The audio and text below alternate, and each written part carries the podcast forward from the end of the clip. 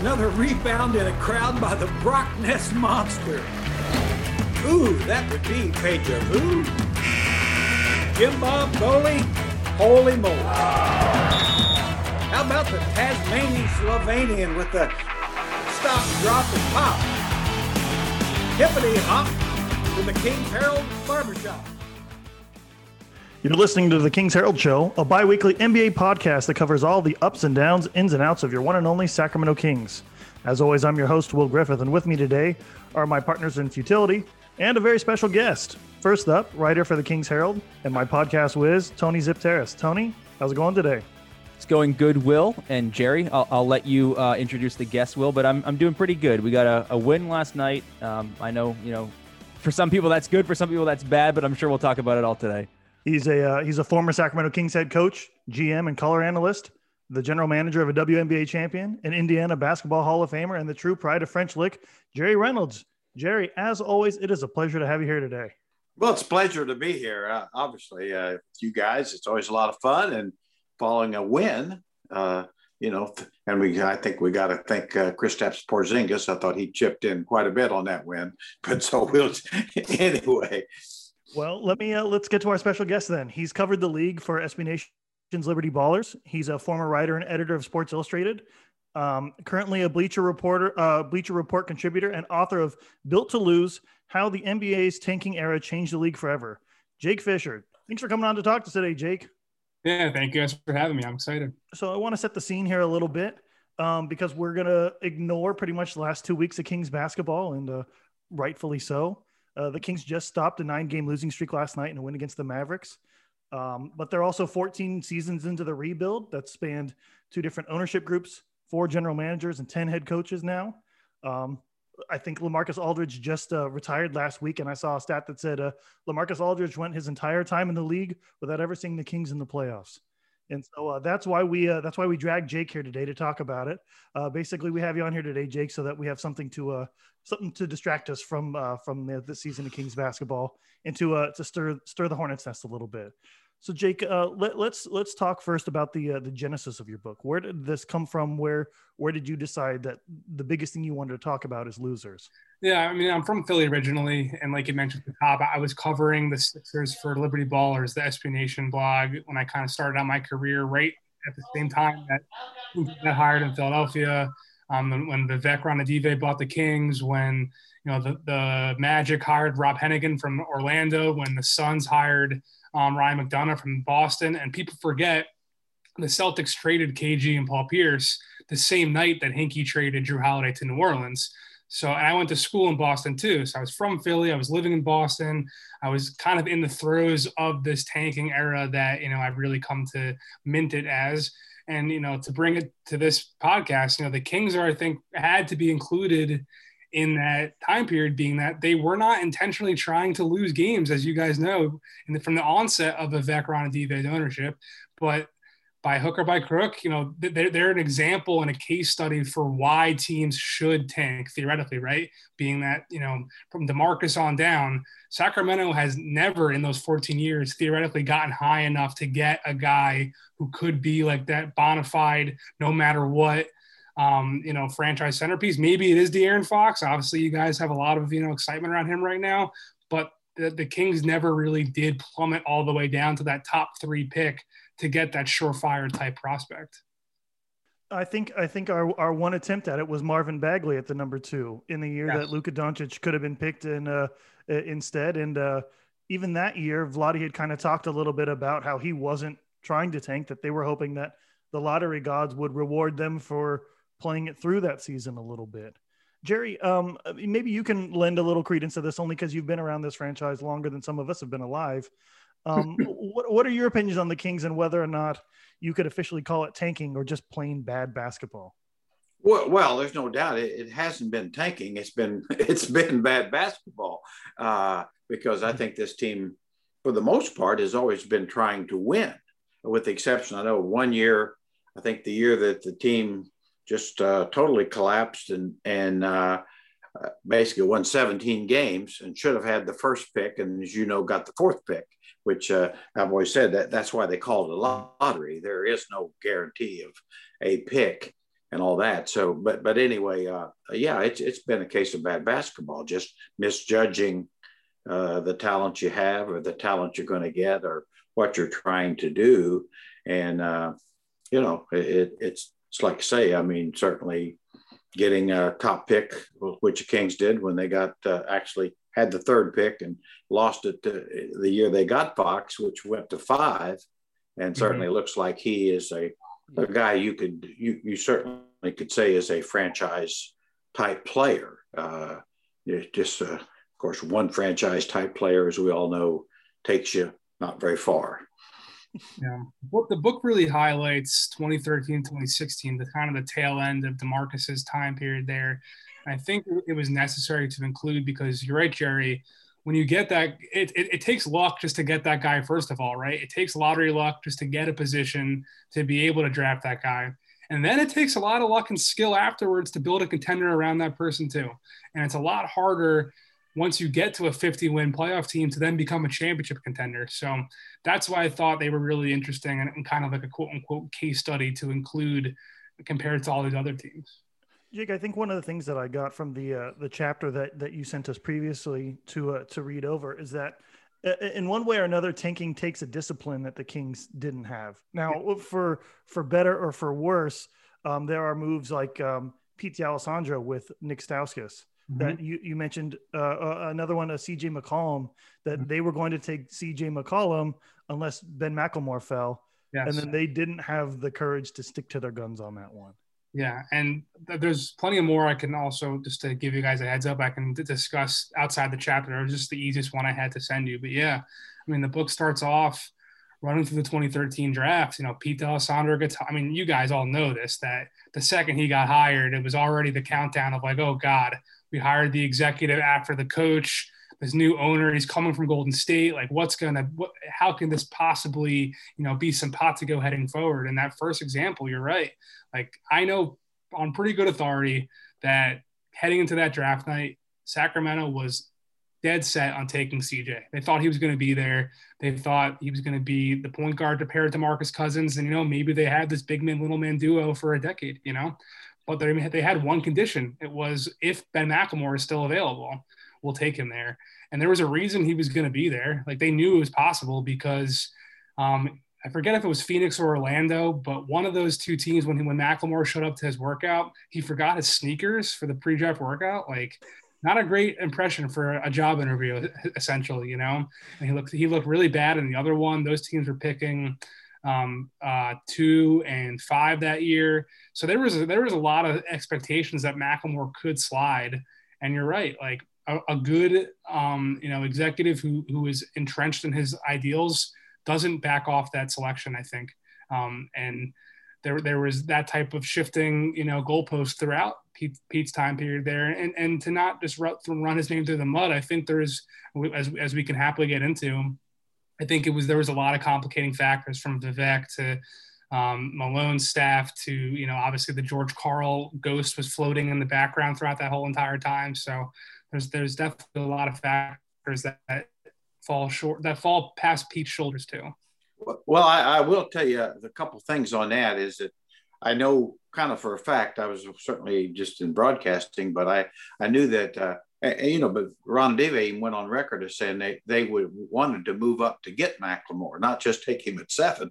They were, yeah. oh, and I always say that, that that's always the scary thing when teams are so sure of some some 19 year old that they're willing to move up spots to get him because invariably it doesn't go well. And and and as uh, I think uh, we've talked about on here, I know uh, Geoff Petrie is the outgoing uh, GM. Had tried to give advice regarding mm-hmm. Giannis Antetokounmpo uh, who who uh, he was really intrigued with. Now I don't know, you know, I can and he, you know, Geoff's an honorable man. He wouldn't have said definitely that's who we'd have taken that sort of thing, but but uh, he was very intrigued by him and tried to pass that information along, which uh, really went nowhere. And of course, I would probably, you know, want to point out a couple things on your on the you know the lottery kind of mentality is that you know uh, Milwaukee has been built basically on guys who weren't lottery picks in any way. Yeah. Same way with uh, Utah, and uh, I mean, so it, it's actually you know the old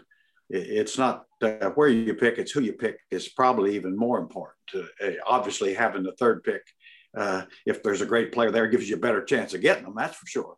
But uh, you know, just just as a point of reference, that's all I'd say. But but I thought that was uh, you know was intriguing on the on the McLemore thing to say, boy, not only are we thrilled to get him, but we would have we we really would have moved up, give up something to move up to take the same guy that later on you yeah, not really that good. We've heard so many stories over the years about players the Kings meant to draft, should have drafted, but didn't draft. They just missed him. They almost had Giannis. They almost had CJ McCollum. They're almost like the uh, the Boston Celtics version of the the star player they almost traded for. But Jerry, to your point about uh, Ben McLemore and the Kings sort of targeting him early and, and even uh, thinking about trading up for him, that's sort of the same thing we saw with Marvin Bagley, where um, draft lottery happens. Kings move up to number two. Uh, Sacramento's all excited about the prospects of drafting Luka Doncic. And then, as early as the night of the lottery, you had uh, Jonathan Givony of, I think, Draft Express at the time on a podcast with Woj talking about how the Kings were already targeting Marvin Bagley and they love Marvin Bagley and they're not as high on Luka as some of the other teams might be. And there's just uh, another example of the Kings sort of telling on themselves. Not only yeah. were they wrong on Marvin Bagley, like they were wrong on Ben McLemore, but they were wrong months in advance of the draft and had the wrong guy targeted the entire way. And um, that's never where you want to be as an organization um, that is sort of consistently telling on themselves in their in their errors in in roster movement. And I remember covering that draft and, and talking to people afterwards too. The Kings are really high on Michael Porter Jr. They weren't necessarily going to take him at two, but they were considering it. They were definitely considering it. And they were even thinking about ways to trade back into the lottery to get him too. So, yeah, I know that for a fact, Jake. You're exactly right. I, I mean, I know from Vlade's own lips that they were extremely high on Michael Porter Jr. and obviously the injuries. Uh, but I mean, it's it's also true. Uh, well, there's good reason you should have been high on Michael Porter Jr. if he can stay healthy. The, guy, the guy's a damn player. I, I think then there's also uh, opportunities like uh, you talked about with um, uh, specifically there was an argument between uh, Shareef Abdur-Rahim and Pete D'Alessandro regarding whether it should be Elfrid Payton or Nick Stauskas and in fact, that kind of those discussions led to Shareef Abdur-Rahim kind of being shown the door in one way or another. And neither of those guys have turned out to be anything. So you're you're arguing over over rocks in the dirt rather than anything that that that matters in the in the long term on that one too. So I think Jerry on that one, I, I feel like you, are right that it's not where you pick, it's who you pick, and in that one, you're not picking anybody. Well, well, so often that is the case, but except Payton is a player, Nick isn't. I mean, really. I mean, there's a, that's a difference. There's one that actually can play.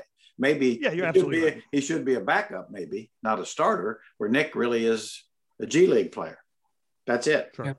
A 2014 Kings draft is pretty interesting. I mean, we all know the draft 3.0, right? Where, which is another reason why I thought they were fascinating to include in this book. Being, I mean, tanking came really in vogue in 2013, 2014 for a couple of reasons. The first one was that there were all these analytical minded executives like Pete, like Sam Hinkie, like Ronnie McDonough, the guys you mentioned at the top. They were all rising to power, taking over these franchises. And you know, any analytical study shows contenders are built on multiple stars who are usually high lottery picks. And that is why that was the math that pushed a lot of these guys to doing that. But the other reason was that that 2014 class was supposed to be the best class since the 03 class. And honestly, it's probably it was probably the most hype class even still up until this 2021 year right now. And the other third factor was because of that 03 class, LeBron, Wade, Bosh all going to Miami, they were running the league, right? So all these teams thought we might as well bottom out, be bad, We'll get these guys by the time LeBron's out of his prime. Jokes on everybody now, but by, by that was the thinking then. You know, now we'll cultivate these guys just like Philly's done, just like Boston's done. Phoenix didn't think they would do it with Devin Booker at 13, but that was their strategy too. And Sacramento, they didn't have an analytics department at all. All they had was Dean Oliver, pretty much in 2014. And like to, to outsource, I mean, they're compared to those other franchises that were running, you know, full complex databases and all these different, you know, analytical type like block rate, steal rate, all this stuff, projecting all these models. The Kings brought in, you know, five white guys who had never worked in the league before to compare and contrast all these players. And the, the, the numbers definitely pointed towards Elfrid Payton. Like those guys definitely said, we think it should be Elfrid Payton. And the coaching staff, that was the whole thing. Mike Malone's coaching staff always preached to the front office we need to be better defensively before we can be better offensively to be a legitimate team. No one cares if you're a top 10 offense but have a 30th ranked defense. That's not going to actually win basketball games. So they were pushing for Elfrid Payton. They were pushing for Elfrid Payton. But Vivek loved Nick. He loved Doug McDermott too. The Kings went to Chicago a lot to because those guys are both priority sports guys with Mark Bartelstein. They were, you know, watching them work out. Doug McDermott told me that they were like dunking everything to show their quote unquote sneaky bounce, you know. Um, and I know Vivek was like taken by Nick partially because Nick could shoot like 95 out of 100 free throws right in the gym, and he did it in front of them, and like that impressed Vivek. So it is interesting how like one little thing. I don't know. I'm not saying that's necessarily just the one thing. They were also intrigued by his ability to play point guard and shoot off the dribble, like the numbers projected he would do that well from Michigan too. But the coaching staff wanted Elfrid. Those those draft 3.0 guys wanted Elfrid. And Nick Stauskas' people kept telling the Kings, "Don't take us. Like we don't want you here, or we don't want him there." And they were Nick was even telling people throughout his whole rookie year, like I'm going to be out of here by Christmas. I'm going to get traded. Like my agent's for going to get me into a different team. So there was definitely a lot, a lot of weird stuff going on those those days. You know, too, the other thing I, I think always has to with Nick, and, and I, I don't never really did see it there, to be honest. You know, just uh, forget analytics, just the eyeballs. you know, at some point, you, you kind of know you need to know what you're looking at. Uh, but but uh, uh, Demarcus was just terrible to rookies. He was a yes. he was terrible. He he destroyed. He was a rookie destroyer, and uh, uh, that that has always kind of been overlooked a little bit. Is like, you know, if you're trying to build through the draft and you got a guy that, that won't tolerate other rookies, in fact, is he didn't really. I always thought he was jealous of Isaiah, uh, which created a lot of issues there as well. Uh, which so you know it was just a non-starter, really. Jerry, you're confirming everything, every, all my reporting. You're making me feel great. well, Nick, well, I lived it, so Nick, Nick, told me himself that Demarcus would like crush him with screens in practice. Whenever he would miss, he would like yell brick at his face. And I, I, I know for a, just like you said, I mean, I remember the Rudy Gay trade, that first game they won at Phoenix, I think, or they lost. It was a close game. And Isaiah had a crazy fourth quarter. And Demarcus was pissed. He didn't talk to reporters after that game. You know, it's the first game with this big trade piece He's supposed to Rudy's supposed to be the missing piece on the perimeter, and Demarcus stormed out of the locker room, not talking to reporters because he was mad Isaiah had outshined him in the fourth. So there was definitely a lot of stuff stemming from him, and I mean the Stauskas stuff, Jimmer Fredette too. Like Jimmer, oh Jimmer had a chance. Yeah, he just Jimmer never yeah, it was had awful. a chance. never had a chance. I don't know if he would totally right. It. I don't know if he would have made it, but Demarcus demoralized him from what I was told. And by the time that 2014 trade deadline came around, or maybe even 2015 when they tried to trade, I think 2014, yeah, when they tried to trade Jimmer, they couldn't even get like a top 55 protected second round. They, they couldn't get anything mm-hmm. for him, and it was really because of Demarcus. It's really unfortunate. Yeah, it really was, and I mean, yeah, I saw that up with Jimmer. It was terrible, and I, and I agree. I don't know if he'd have made it or not. I mean, seemed like he had enough skill that he should have been able to find the niche of some type.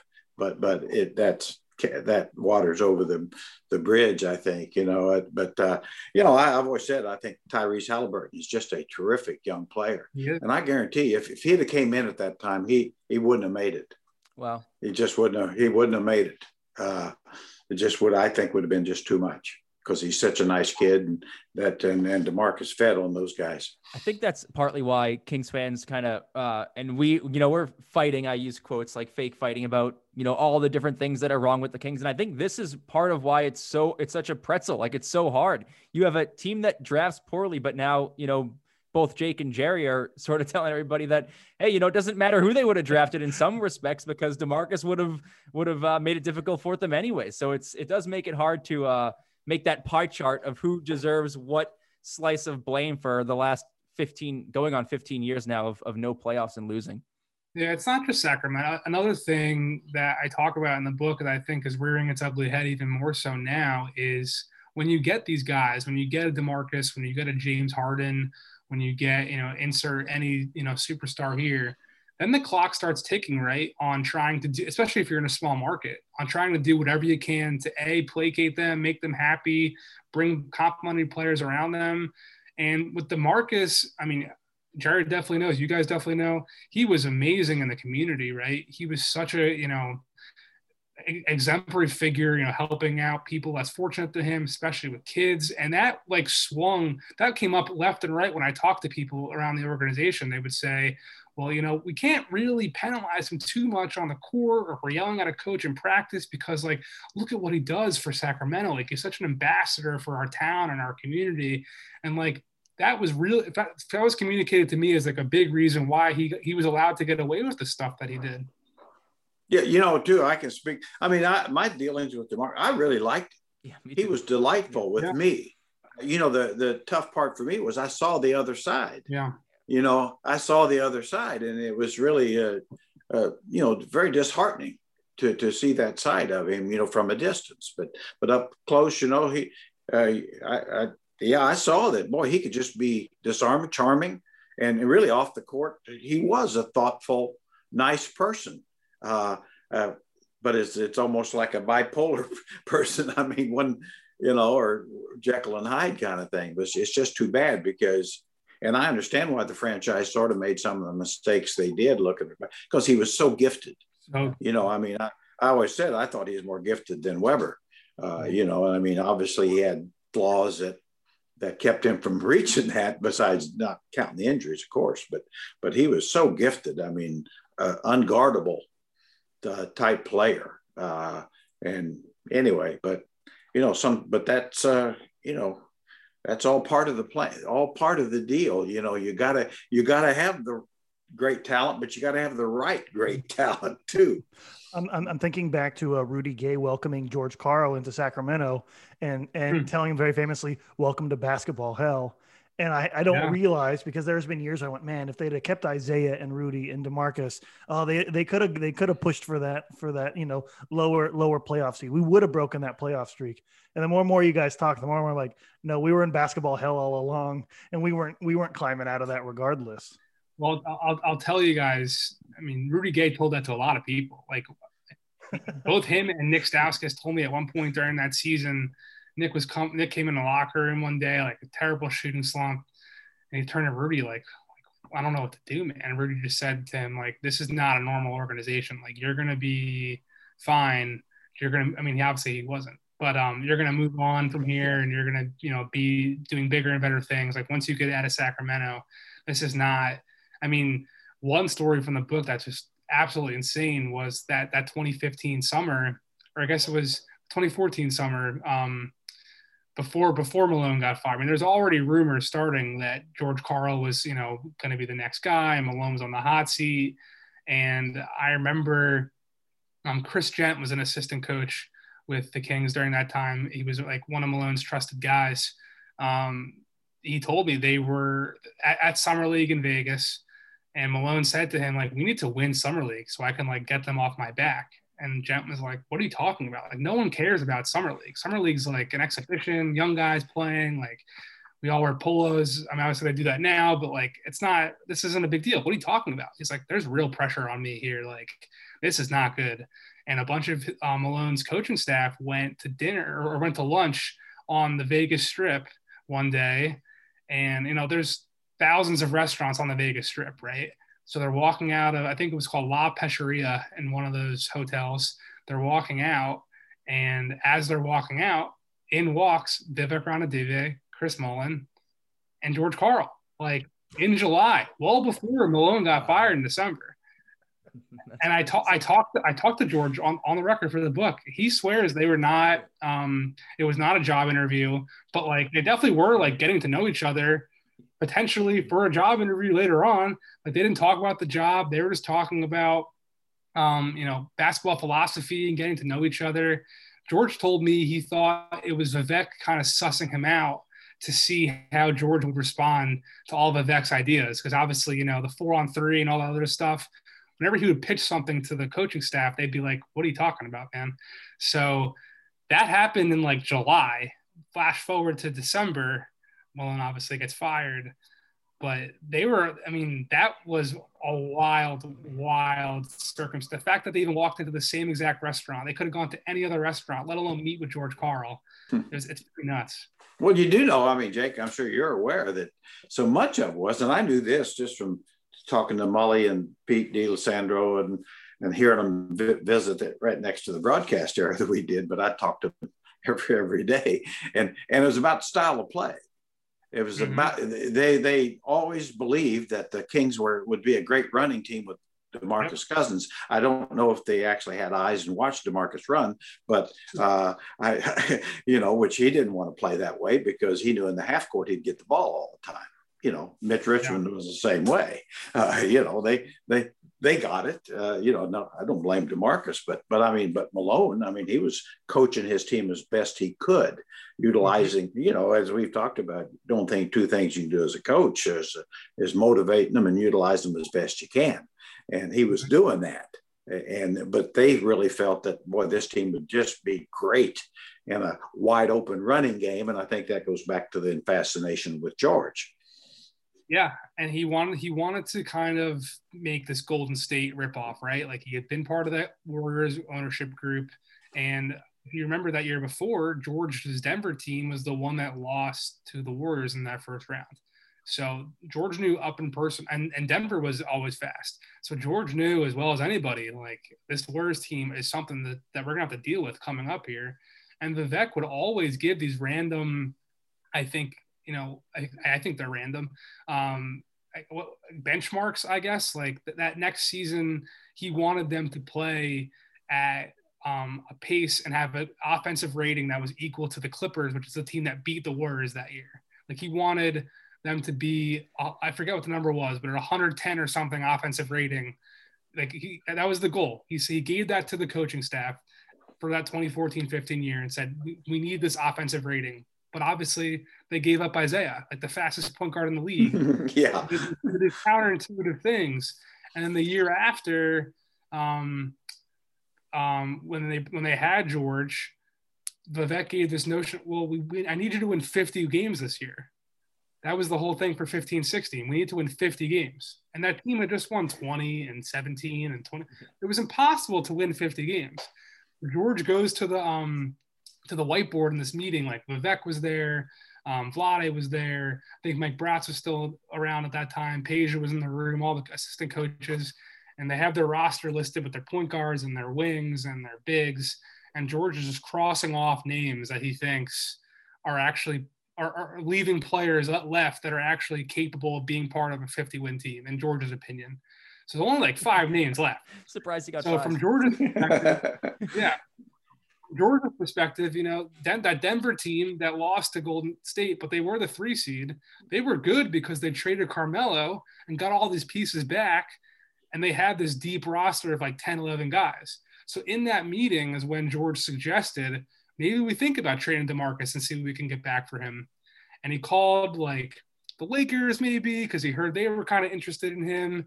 That was that 2015, yeah, that 2015 draft. The Lakers had a high pick that year um, when they took uh, D'Angelo Russell number two. Um, so they was like trying to think about number two for Demarcus type stuff, and that's when the rumors came that the Kings were trying to shop Demarcus, and Demarcus got mad and the snake and the grass stuff. It all came from that meeting. It started with Vivek saying we need 50 wins, which is just like a random number that he threw out there. That's a good number. I mean, I'd love to win 50 games. They won 33 that year. I mean, they fell a little short.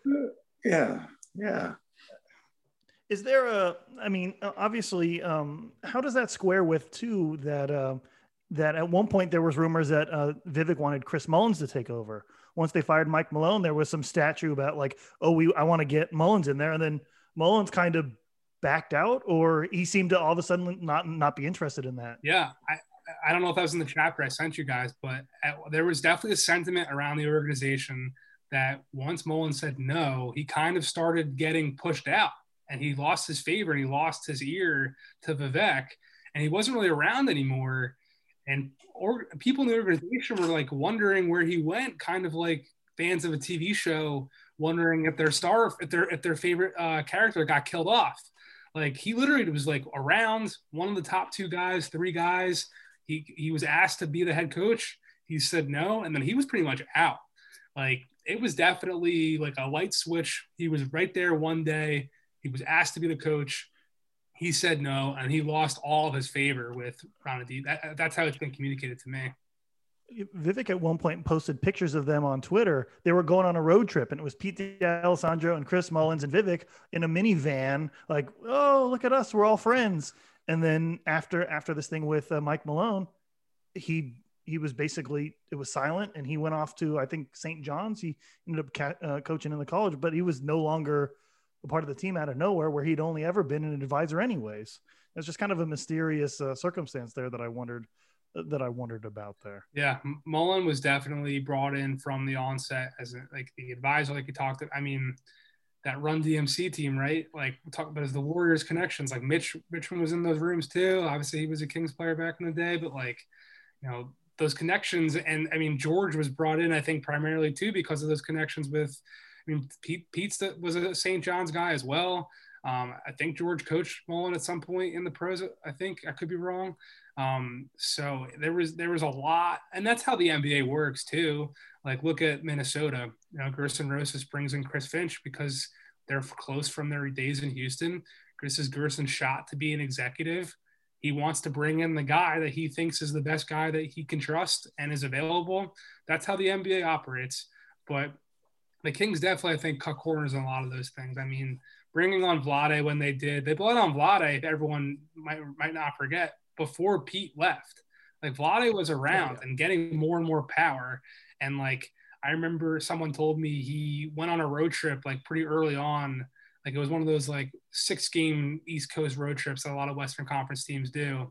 And Vivek just said, like, I want you on that trip just to relate to DeMarcus. Just like tell him you're there for him, like build a friendship with him. And DeMarcus basically said to him, like, can I curse on this? Yeah. Yes, yeah. please. Go ahead.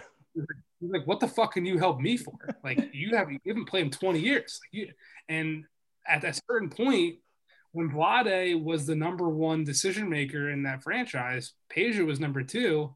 And they were the two guys who had the least experience running basketball operations of anybody in the organization. So it's definitely uh, curious to say the least was there any sense, Jake, uh, um, that uh, when Vivek when Vivek stepped first stepped into the uh, the ownership of the Kings, he used to say that there was a secret sauce that they were going to mm-hmm. apply to everything. That they had a secret formula or they had a secret thing that they were going to do that was going to really give the Kings the edge. In in any of your talks with with any executive or coach or player with the Kings, was there ever any evidence of any sort of secret sauce other than Vivek going, "Hey, what about four on five? Was it just from the the makings of his own head, or did you hear something about what their strategy was on the lowdown that they didn't want to share with anybody else? I'm watching Billions right now. I don't know if you guys have seen that, and this is yeah, love it. Potentially a spoiler for some people, but it was the first season that happened years ago, so I don't care. I just watched the episode where um, Axe messes up on a on a uh, on a big sale. They lose like a million dollar, a billion dollars in one day because he's saying, "I'm the difference maker. I'm the reason why it's going to be successful." That was the secret sauce. There was no, there was nothing besides Vivek thinking, "I've learned what Golden State can do. I've seen the NBA. I'm a smart guy." And we've seen this a lot around the NBA to lesser degrees but as this new money has come into these ownership groups, and these tech moguls have, you know, ballooned their their their personal worths and they buy these teams, they just think that they can do it in basketball too. And not many of them can. Like not many of them have. The best teams are the ones where owners are more hands off and they fully empower their front office executive. I mean, that's what happened in Philly, right? Like Philly fell short, or Sam Hinkie fell short of his time period in Philadelphia because ownership started getting pressure from the league, from other owners to make a change. And that's why I think Sam's no longer in the league and probably won't be ever again. It's very, very, very fickle and very rare to have a situation like Boston with Danny Ainge or um, Miami with, you know, that front office built from Pat Riley. Like it's very, very rare to have a front office and a basketball operations feel like they have full carte blanche. Everything has to get approved by the owner, but it's rare to feel like you have the ability to operate as you see fit and just bring things for approval. Vivek is very, very, very involved. I think he still is. I, I don't really know as much um, about the, day-to-day operations. Um, I know he was very involved in helping flesh out Monte McNair's front office underneath Monte, which just goes to show. I mean, the whole Dave Yeager, Brandon Williams situation that happened after you know the, the book kind of ends in 2016, but that's mentioned in the epilogue. He's always meddling, and I think the secret sauce was his thought process that I am the guy, I'm the successful guy. I've been in Golden State, I've done it in the tech world. I'm going to come in and build this team into a winner. Well, I, I just a couple of thoughts there. You know, on the uh, Sam Hinkie thing, I did want to say I've always, and I'm not a Hinkie fan, by the way, because I think it might have taken 85 years at that rate. But, but, uh, but I, I always thought if if Hinkie had just not traded Jrue Holiday for the rights to Nerlens Noel, he might have made it. You know, he traded he traded an All Star that they still could use. Uh, uh, you know, which was a, a really a, uh, a, no reason to do it, really. Yeah. And clearly, Nerlens is not the answer to anything. Uh, but uh, anyway, that's just a thought there. And then, you know, I, I always go say I mm-hmm. yeah. kind of when I think of you know not just the Kings, but every bad, bad basketball franchise, uh, which are, are lot. You know, it's kind of like the old Yogi Berra saying, you know, if you don't know where you're going, you might end up somewhere else and uh, and I, and I think that's that's what we have. You know, is that uh, those franchises seems that have success really do uh, hire good basketball people and let them do their jobs. Uh, have patience, you know, patience because everybody messes up. You know, it doesn't mean if your name's Pat Riley or Jerry West or whoever. You, the history uh, proves that that they'll make a bad draft or a bad trade, but overall they'll do well overall, uh, Danny Ainge, they'll do well because they are basketball people. They know what they're doing. And if you leave them alone, they'll probably, you know, they'll get it right. And I think uh, that to me, that's you can have all you can have a box full of analytic people, but uh, some of them couldn't tell you a switch from a zone.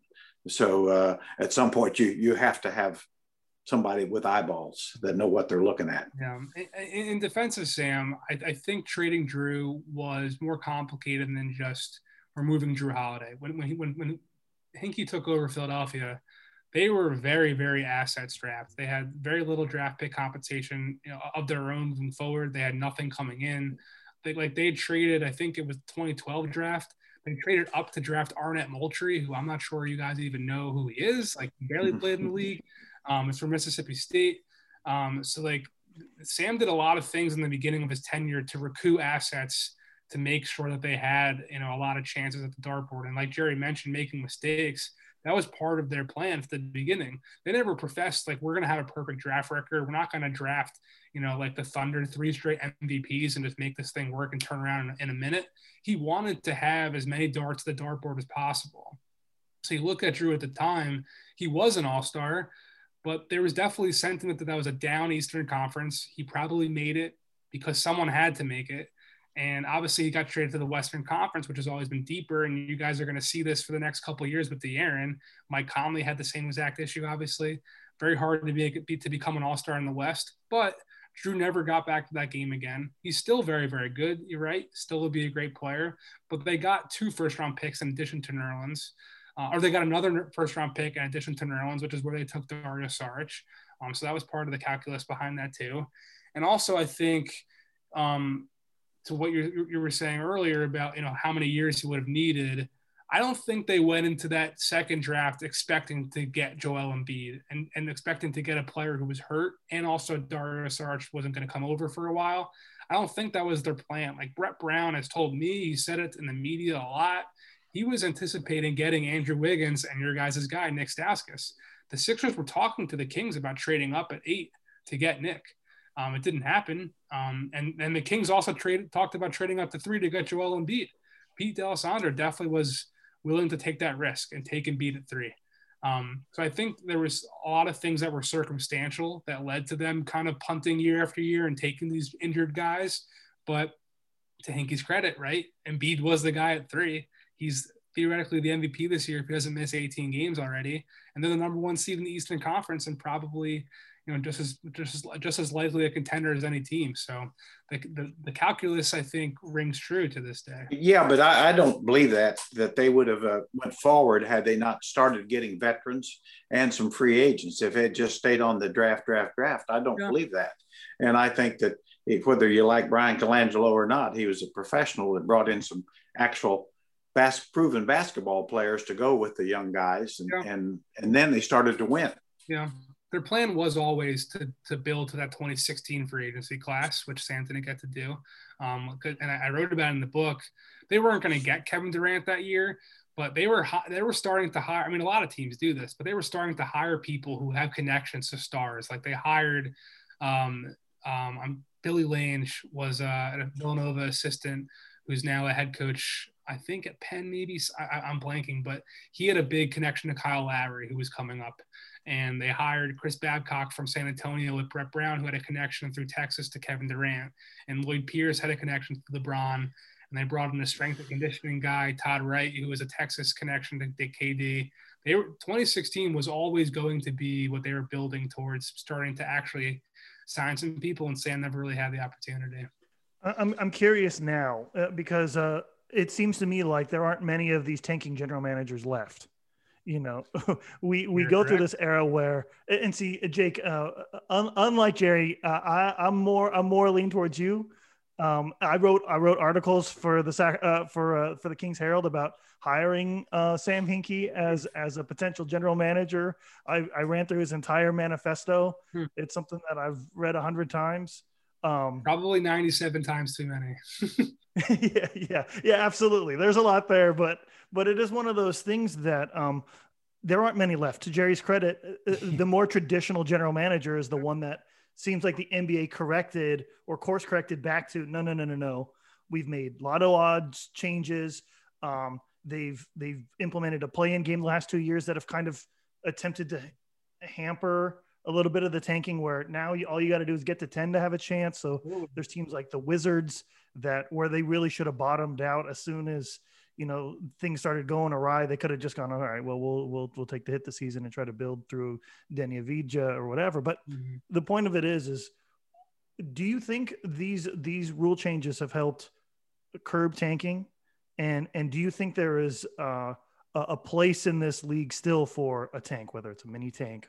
Or whether you know like a one season turnaround or where do you see the the the future of that going I mean, we're seeing it right now. Detroit and Orlando and OKC and Houston. I mean, Minnesota is not doing it intentionally, um, but I think as as we get down the stretch run, we might see you know Karl-Anthony Towns just start resting some games here and there. You know, I mean, Al Horford is just not playing in the second half of the season. This is the second Shai Gilgeous-Alexander got hurt. I mean, I I'm not going to be out here um, speculating whether the severity of that injury really is that bad, but like I doubt he. I think if they were competing for the playoffs and they wanted to be competing for the playoffs, I think Shai Gilgeous-Alexander will be back on the court this year. So this 2021 draft class is considered, you know, to be the best from since that 2014 year. Maybe, and hopefully for these teams that are tanking, it will, it will be better than 2014 um, because a lot of those guys, Wiggins, Jabari, you know, Aaron Gordon's now like a, a big complementary piece in Denver, but he was never, you know, a franchise changing guy. Marcus Smart's been, you know, a linchpin in Boston, but he's not like the the face there either. So hopefully it's worth it. But we're seeing teams do it. Obviously, the odds make it more difficult. Like if the if the lottery odds didn't change, maybe Zion Williamson's a New York Knick right now. Like obviously that um, quote just popped up last night, but that was the first year that um, the 2019 draft was the first year that the new lottery odds were were exacted, and we it immediately changed everything. Like the Pelicans jumped from jumped to one from six because they had higher odds. Same with Memphis from seven to two. And you know, now there's a fourth drawing. The Lakers were nine that year, and they were tanking too. Like the Pelicans and the Lakers at the end of 2018-19 both sat LeBron and Anthony Davis to get better odds. If there if there was no lottery reform, the Lakers would have been at nine. Instead, they jumped to four and they used that pick to trade for Anthony Davis. So True. I think it's still in vogue. I think teams are going to be tanking if they have an opportunity at it. Um, and because these guys are just so valuable. Like, look at what happens to the Pelicans when they get Zion. Look at what happens when Memphis gets Ja Morant and Jaren Jackson. The rewards are definitely there, especially for the small market teams, as we're seeing more and more players, even now, continue to leave those teams to go to New York and go to uh, Chicago, or just got traded there, but you know, to Golden State or Brooklyn or LA, whatever.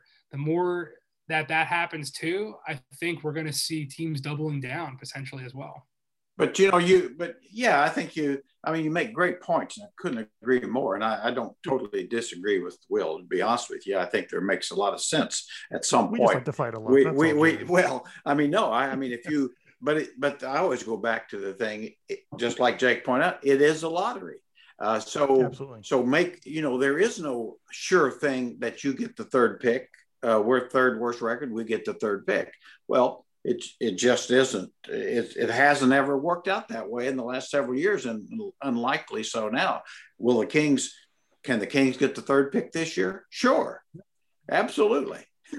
I mean, it it is a more of a lottery all the time, and and and I do agree for small market teams, your best chance is to build through the draft, to get stars through the draft. Uh, free agency is less of an option. It's still an option, but much less of an option. So, uh, sure, that's uh, makes perfect sense. But like say, I just think, like Jack pointed out, I mean, it's like, geez, yeah, I remember the Kings having the worst record and got the fourth pick. You know, sure. uh, I mean, so you know, that's that that's the history of the lottery in recent times, and, and will be more so. And and then then you add to the fact that as as Jake pointed out, I I can't disagree. It, this might be the greatest draft since sliced bread. It also could be, you know, uh, the next one for three guys that are sure things aren't. you know, we also know that to be a fact. So, uh, sure. you know, there's a there's always a, a Stromile Swift and a Derrick Williams and a Jay Williams, and uh, you know, there's a whole bunch of guys in there uh, that they can't miss but miss. And, that, and, that's why I think there was a book to write here. Like we talked so much about Demarcus and and how he, you know, created an environment that wasn't complimentary or you know positive for those types of players. Like Philly had their own issues with Nerlens first, and then Joel Embiid with their injuries. Um, Orlando never really. I mean, Orlando just rebuilt from the rebuild that I wrote about. You know, that happened mm-hmm. six years ago. Yeah. So it, it, once you get those guys, even if they are, and maybe they're not busts because of, you know, their talent. Maybe you just don't do enough to maximize those guys, and it's your own fault. It's a really precarious thing, not just to tank to get a 19 year old guy. Then you have a 19 year old that your whole franchise, a $2 billion organization, is built around developing and coddling and growing these teenagers. And it's a really difficult, that in itself, I think, is the part of this whole equation that gets overlooked all the time. It's really, really challenging to do that in an effective way that, like Jerry alluded to earlier, you can start doing that and, and, and slowly building towards actually winning games. Like there's one thing to bring these guys in and welcome them and you know put them into an environment like Michael Carter Williams was in, or like Tyreke Evans was in back in the day, where you put all all these big numbers, but it actually doesn't actually matter. Like your numbers don't actually affect winning. It's a whole another thing to then push that team into a into a winning culture and to actually you know play defense. Every coach says all the time. The hardest thing to teach a young player is defense, not offense. These guys can score with their eyes closed. So that is a, another factor into this whole equation that I think completely gets overlooked by a lot of people all the time. And I think it gets overlooked by the people who tank the year to then draft. Like once they get that guy, they don't really realize half the time. All right, here's now we're we're we're just starting this hike. We're not even close to the top of the mountain yet. Yeah, and, you know I always point out too. Uh, uh, and and you know Kings are a pretty good example of this. You know, every team has a leading scorer, every losing team, hmm. and leading rebounder and on. And the trick is to decide now, you know, which ones can help you actually win. You know, can also be a leading scorer or a second leading scorer on a, on a winner. And I, I think, you know, as you pointed out about the George Karl thing, you know, what you're looking for is okay, how many guys can play on a 50 win team? And, and really how quickly you decide you know, on your draft picks, uh, you know, to where, okay, we, we can't wait 10 years. Uh, you know, and you'd probably have a better understanding of this than me, but I've told these guys, I, I always said, I think probably 80% of the players that are drafted need to be traded. They simply, yeah. I mean, they need to for their own benefits. You know, it, they're not good enough uh, to be the guy that you know the Jordans or the Birds or the or the Magics or the LeBrons or the Wades. I mean, they're just not good enough, and yeah. so they fall out of favor, and they need to be somewhere else to where they can be judged differently. And I, yeah. I always remember Reggie Theus telling me that. He said, you know, once I was traded by the Bulls, then I was viewed differently from that point on because I wasn't their lottery pick. Uh, then I had to, you know, and I thought that was an excellent point. Yeah, a lot of executives call that the second draft. Yeah, you know, like Aaron Gordon was a second draft type guy with Denver, for example. Um, and, and I mean, Denver is a perfect example too. That a lot of franchises they draft a guy and they have an opinion of him and they want to hold on to them so badly because like I believe in this guy. I believe in. I mean, I'm, I'm, sure you guys have your own pet favorite prospects you had over the years too that you're watching on some other team that you're like, see, I, I told you, Daquan Jeffries, man, like he would have been a guy. do that too. Like they really a, a, lot. It's a lot of times it's hard for it to even a second round pick. It's hard for a team to cut bait with someone that they really believed in, and then especially especially Jerry, if you watch that guy then go do well somewhere else, it's like, see, I told you he could have been this. But the truth is, he couldn't have been that where he was you guys are describing the Marvin Bagley situation uh, pretty perfectly. Where yeah, the King, yes, I feel like the Kings are right there right now, where they are making that decision. You know, how much do we build around this guy when we have Richaun Holmes, another big who uses the paint and does it, you know, quite efficiently, versus trading him and watching the very real uh, possibility that he does well somewhere else and makes you look even worse than you did for picking him over a guy like Luka. But you know, I'd ask I asked Jake this question. You know, I, I mean, because you, I know you studied it a lot. It, it, I mean, it it does. Uh, you know, with with so many players or franchises, it seems like the winning franchises. I've always thought it was a key, and and you know, is to to make those judgments quicker, realize your mistakes quicker, and move on. Yeah. And I think it seems like the really good franchises do that. They all make mistakes, yeah. but they're quicker quicker to recognize them, cut their losses, move on, and whether you know, and, and invariably that leads to the thing is like, well, to do that you have to have everybody on board. You yeah. know, it's it's the old Jack McCloskey thing. The great general manager of Detroit used to tell me, he said, you know, until until you have a complete team off the floor, you'll never have one on the floor and and I and I and I really believe that is true. And and that to me, that's kind of where it shows up a little bit. Is when the, you know, it's like okay, uh, this draft pick didn't work for us. Doesn't mean it won't work for somebody else, but we've got to move on and and, and make the best of what we can do. Yeah. If you track the pick that they got from Michael Carter Williams, it didn't really net too much in return, but that's what Philly did with him, right? He won Rookie of the yeah. Year. And yeah. that, that front office, I had an assistant coach tell me that when when they would go into rebound for their player, and every every every team has their development staff and their assistants. They all have their guys, right? Like one coach has two, three players who they they warm yeah. up pregame, whatever. Everyone, not everyone, a couple people told me re- rebounding for Michael Carter Williams was a problem. Like you never know where that ball. Like most guys either miss long or short. Good shooters miss long or short. That's yes. miss long, short, left, right, left. Yeah, yeah, exactly. So no one wanted a rebound for him. So that, that was part. I mean, they knew they knew early on, and they gave up. I mean, he's had a great career. Like all things considered.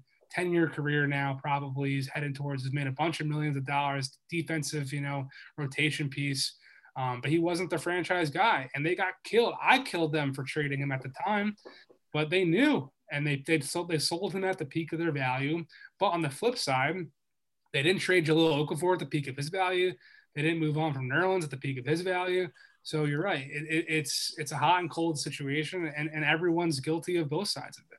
I just wanted to bring up a specific uh, person that uh, the Lakers drafted and who's now uh, playing in the same city as Jake's uh, New York uh, Julius Randle. Julius Randle was somebody that they moved on from, and and he ended up uh, in a contract situation where he was making nine million dollars a year for two years because that's all somebody would give him.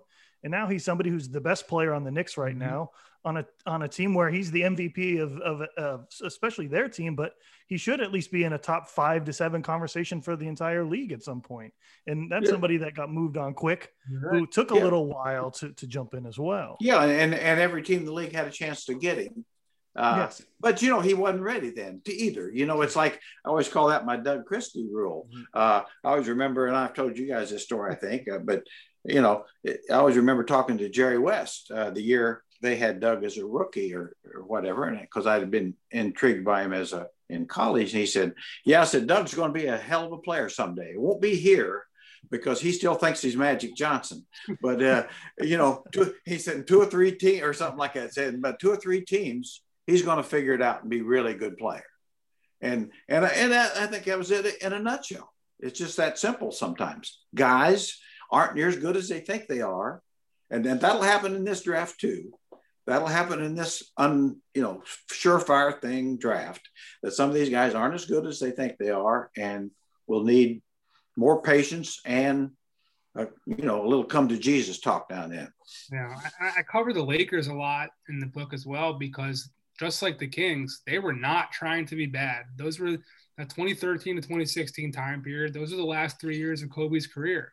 They were doing everything they could to try and get uh, LeBron and Carmelo in 2014 in free agency to join him, to try to get LaMarcus Aldridge in 2015, and they're the they're like as much as the Kings were the example of a team that didn't get poor enough the, the, the Lakers were an example. I mean, they were never going to trade Kobe, but they were trying to act like Kobe was still Kobe, even though he was 37, his body was breaking down.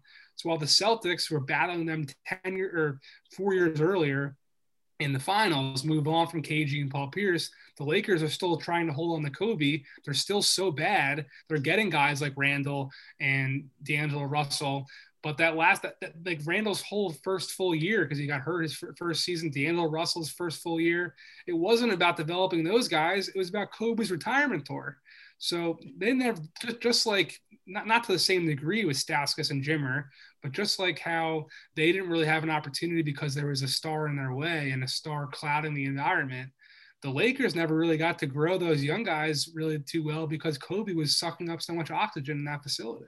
It's that's a curious that's a curious case too, Jake. Because uh, like you were saying, like uh, uh, not unlike Demarcus Cousins, you mentioned in your book that there were practices where Kobe would be screaming at him while he was getting worked on. You know that they're soft as Charmin, and you've got him challenging Swaggy P, and you've got various players having to cower under the weight of the shadow of Kobe Bryant. And I've got the full, the full softest Charmin uh, story in the book. Well, anybody anybody challenges Swaggy P is a, a hero in all levels. Uh, you, Jerry Reynolds calls Kobe Bryant hero. That's going to be the headline. Uh, well, well, as anything relating to calling out Swaggy P, I'm in favor of. Uh, so, so Jake, give us a rundown on on. Uh, obviously, this is a King centric podcast, so I want I want Yeah. your uh, your breakdown on where you see the Kings are now. Only because we talk about it every single week. We're we're in the forest, and I'd like you to talk about the trees a little bit and where you see the Kings are, and where you think you personally, as Jake Fischer, GM of the Kings, would take this team, having a De'Aaron Fox, having a having a Tyrese Halliburton, having a Marvin Bagley, who's a question mark. Yeah. Well, I mean, talk about the GM of the team.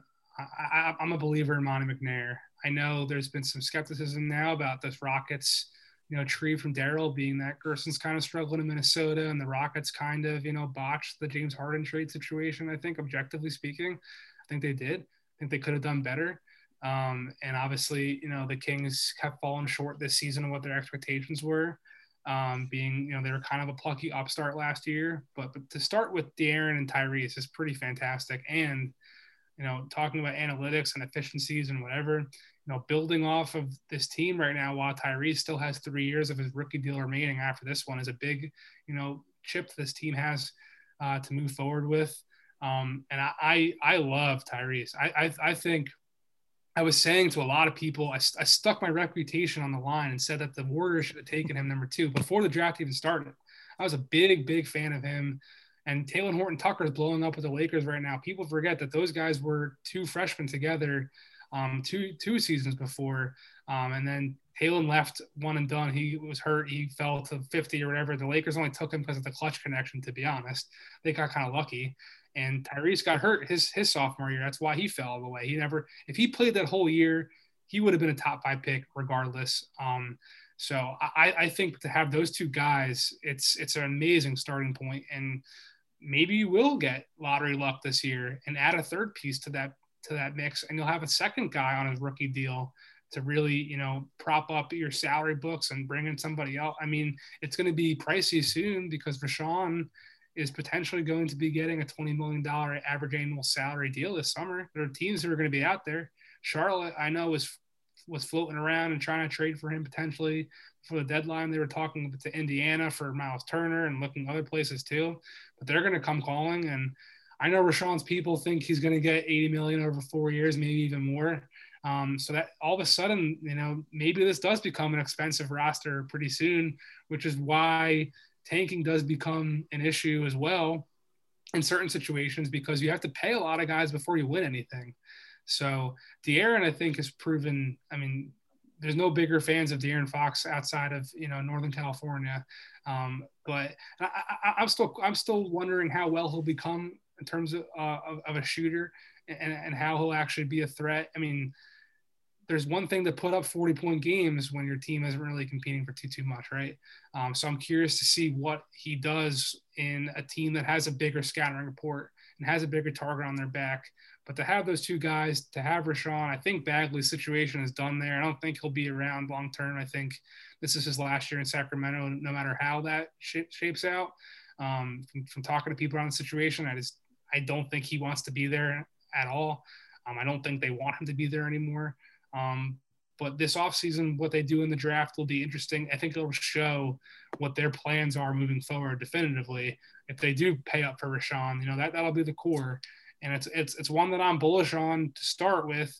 It's just to wrap this up, the pieces that have to come into play next are the ones that are the hard part. You know, they've got they've got these two guys. Now it's about maximizing them, and that's the challenge. Jerry, I want to give you a I want to give you last word on this only because you're our resident expert, you're our general manager, coach, and everything else in the world. I, I, want to give you the opportunity to be a commissioner of the NBA, and I want you to stop me and Jake and Tony from being able to uh, collectively tank our franchises. Are there are there any rules that you think when you sit down on a daily basis and you're looking at the standings where you go, "Gosh, if I do this, this would really uh, this would really help kind of mitigate uh, teams that really, really, really, really want to be bad. Is there anything that you see there? And if so, I mean, because I know the Jerry Reynolds rule in terms of three point shooting now. We have Reynolds rules for for the for the X's and O's part. Now I need a Jerry Reynolds rule for the uh, grander NBA. Great, uh, it's about time you asked me because I can solve these problems. but uh, but now see, but Jake doesn't know my three point rule thing. But uh, yeah, Jake, here's the deal: they got to eliminate the corner three it, it's really hurting the game. And, it, uh, you know, yeah. it, it's a point where it's, it's not a skill shot.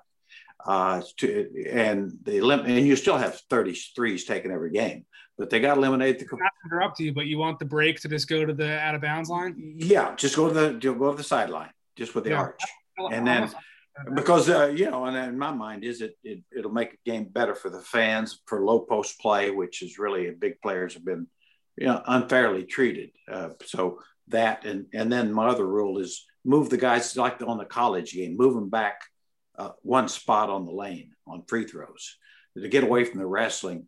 And because if, if, you miss free throws, you shouldn't get the damn ball back. That's that's uh, uh, okay. Now, as far as the lottery, you know, actually, I, I like what they've done. To me, it's enough.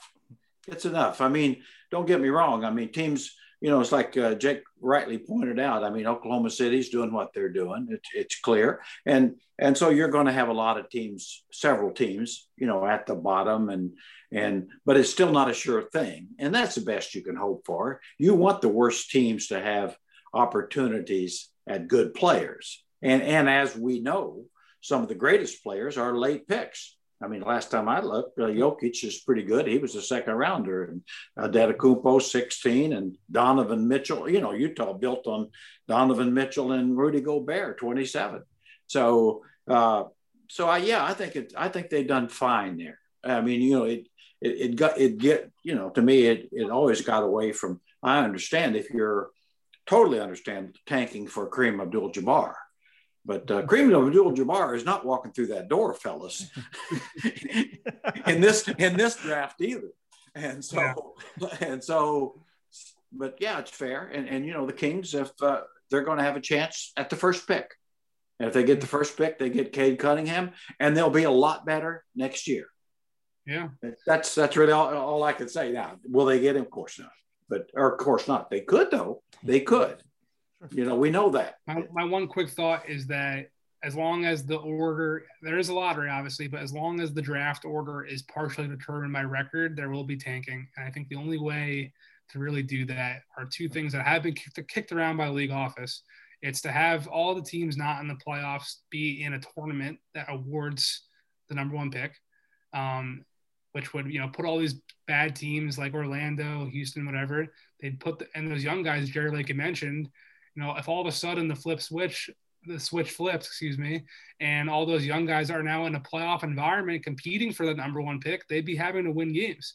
The other situation would be the wheel that Mike Zarren in Boston has pitched over and over again that I don't think will ever happen. Um, but where you would put teams into buckets of five or six, depending on what you want to do. And each bucket has their own uh, spin of the wheel. So you you would have a lottery for one to five, and five to ten, or six to ten, and eleven to fifteen, and so on. But it would rotate. So you'd be in the one through five, let's say this year, and then the year after that, you'd be in twenty through twenty-five, and it would rotate to kind of even out. That way, everyone has a fair shake of it. But I think what a lot of people told me is this is what the league has done, this new uh, reform that they passed in 2017 that we have now, and they're going to stick by it for a while until they have a reason to change it again. Yeah, I, I um, to me, it's uh, I don't know. Whatever you do, there's going to be some unfairness somewhere or another, and, and like I say to me, uh, you know, that gives if you don't make the playoffs, uh, you have a, sh- a shot at a a good lottery pick. You have you may not get it, but it's also true. You know, as you pointed out, I mean, Tyrese Haliburton probably should have been a second or third pick, but he was he was available at 12. And and and the same thing will happen. It happens every year, every year. Uh, you know, it it just it, you don't. That, that's the thing, and you know the, the teams have got to draft better. Uh, you know, I, was, I always go back to the year that that Jerry West was viewed as, which he is a genius, uh, uh, for drafting Nick Van Exel at 37. And I said, yeah, but he took George Lynch at eight. If he knew that Nick was that damn good, he had taken him at eight, not to take a chance on, on missing him at 37. So that's, uh, you know, that's a reality of this stuff. But uh, no, I, I, I'm, I think that I think the league's doing best they can. I think the league's doing the best they can, and and teams that uh, you know, uh, players will always try to win, and Jake knows this. I mean, the players themselves, there's no advantage in losing. So if if you're not playing an Al Horford, the guy that takes his place is going to bust his hump. Now he may not be able to do as well. And uh, Shai Gilgeous-Alexander, yeah, you know that that's how franchises tank is take their best player, find reasons to not play their best players. Uh, the players that play, you you know, you, you know, Harrison Barnes is going to play and try to win, and and De'Aaron Fox is going to play and try to win. So so you know, and and to do otherwise, if you were a fan, you'd I'd be totally insulted. Uh, but but I, I understand what that's the only way a franchise can do it is just you know basically look for reasons not to play key guys. I think there's a some some real potential for uh, unintended comedy if there's a if there's a tournament to to decide the number one pick when the Kings go they hey we want to win we want to win the rights to Cade Cunningham and then Harrison Barnes start kicking the ball out of bounds because he knows his eventual replacement is is there at the number one pick. yeah, I never thought of that. Yeah, players want to win, but they don't want to win so bad that they get a replacement player coming in for them. Okay, so um, so this is Jake Fischer. He uh, he wrote uh, "Built to Lose: How the NBA's Tanking Era Changed the League Forever." It's available for pre-order now and available on May 4th on Amazon, Barnes and Noble, and uh, Triumph uh, Triumph Books. Jake, is there anything you want to add before we move on to a, a Patreon question that we have? Uh, the, my last selling point on the book, and we talked some stories today, and there's more in the book that we haven't talked about, especially Kings. I mean, a lot more that we haven't sure. talked about, but some more King stuff.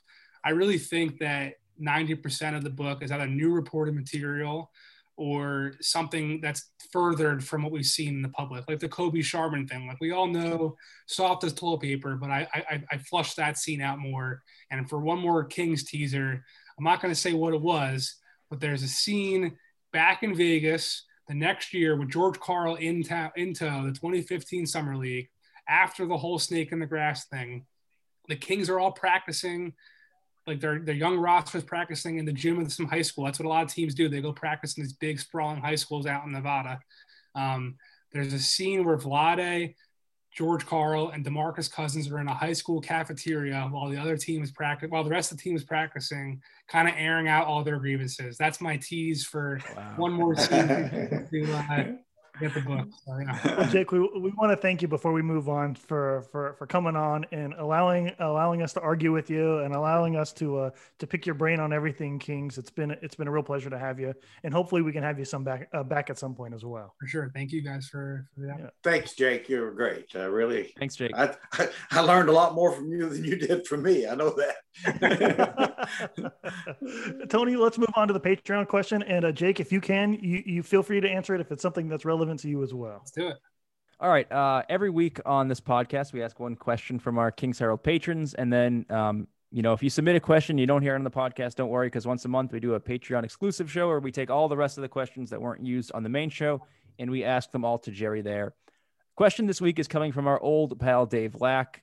Uh, I thought this was an interesting question for Jerry because I know I've seen some um, maybe some light criticism of the Kings broadcast team for maybe being a little bit too positive despite the nine game losing streak and maybe being a little bit afraid to, to loft heavy criticism at the players or the coaching staff or front office or whatever.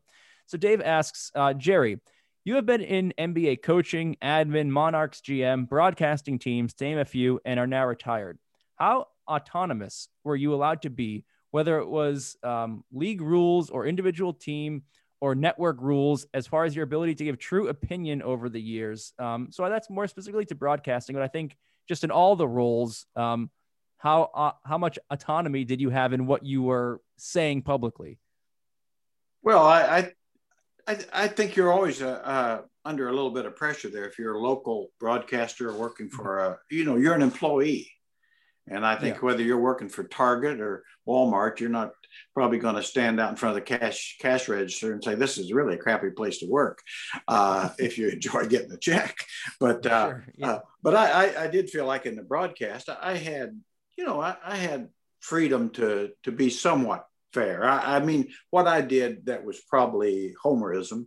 Which I admit to, I think all local broadcasters are homers. If anybody says otherwise is a liar, an absolute liar. Uh, but I, I tried rather than really get critical about our team, which I didn't know how much good that would do, totally negative, I would try to praise the other team because I love basketball and I like good basketball being played. So I'd try to find reasons to praise the other team for their good play as to spend all my time ripping on the, the Kings guys for bad play. But I thought that kind of got the message across. But, uh, you know, I, the other thing I, I did try to do too uh, was not not just get overhyped. You know, I think too many broadcasts now are just yeah. overhype everything. You know, it's like, geez, a guy makes a 12 foot jump shot at 16 to 10, and guys are going nuts. It's like, well, they, that guy just paid, he's getting $15 million a year to make a jump shot. I don't think we need to make more of it than that. Uh, it, it's a nice open shot. He made it. Uh, and I, I, I think, you know, it's almost, we're seeing them around the league, and certainly our broadcast team is way, in my mind, uh, much I love the guys individually, I think they're just going overboard on that kind of stuff too much uh, because it, uh, you know, it's still a it's still basketball, and I, I, think, boy, as a viewer, I just want to sit back and really have them talking about the game in front of me, and uh, you know, the key plays uh, and and and the truly exciting plays get excited about. But when you're getting excited about routine nothings, then how do you really get excited about really exciting plays and game winners? So, you know, that's my thoughts on that. Gary, that leads me to a question about uh, specifically Eric Collins, the uh, uh, the the Hornets announcer. Hmm. Uh, I don't know if you've seen much of his highlights or seen seen much of his calls this year, but Eric Collins is at 110 percent every time. And Yeah. it, sometimes there'll be a steal and a layup that you'd think he just he just won a national championship with. Uh, Do you have any opinion on that that level of announcing? I, I do, and I think it's it's way over the top. It it doesn't serve its purpose, and I'd really like to get Jake's thought on it because I know he watches a lot of basketball. But but I mean, I I just don't think it it really serves what you're trying to do. You know, you're. Uh, I think if anything, you may be driving away more people than you're bringing in. Uh, but you know, I'm I'm old school. I admit that, and uh, you know, I know I know that. But I, I just think, and and you know, and I know I was certainly goofy and everything else, but uh, but you know, you tried to keep it, you know, within a reasonable frame and not disrespect the game. Yeah, I, I, I see. It's it's all like talk about every local broadcaster homers for sure, and I it's, I saw it a lot when I was going to games before the pandemic happened. You know, being in New York, Knicks and Nets, we get four teams here almost every week. Pre-game, you know, the local media is doing their whole thing. The local broadcasts talk about every Wednesday night game like it's the Super Bowl, and it definitely it definitely makes it have the reverse effect for me. Like to me, I get more down because all right, this, this is before the Nets of the Nets, like Kings Nets on a Thursday. Like I don't.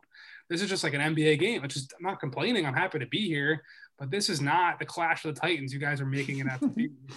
Um, I, I agree with you there, Jerry, and I also think the issues um, with you know objectivity and, and commentary varies team to team because certain teams like they're the networks either owned by the organization or they're paying you know a 20 million dollar annual rights deal and also like the broadcasters sometimes are flying on the team charter and they're really part of the team they know these guys i know the coaching staff so they, they kind of have to you know and, and they're treated well in order to be you know saying complimentary things about the franchise so it is difficult but i think jim petersen uh, with the wolves does an excellent job Yes. of, of being Yes. critical when when like oh that's see that's the pass he should have made but he does it in like a constructive way in a teaching way that i think is, is, a, is a way to kind of balance that line where you're not being critical and criticizing. You're more saying like oh this is what you should do or could do better in order to be a better player and a better team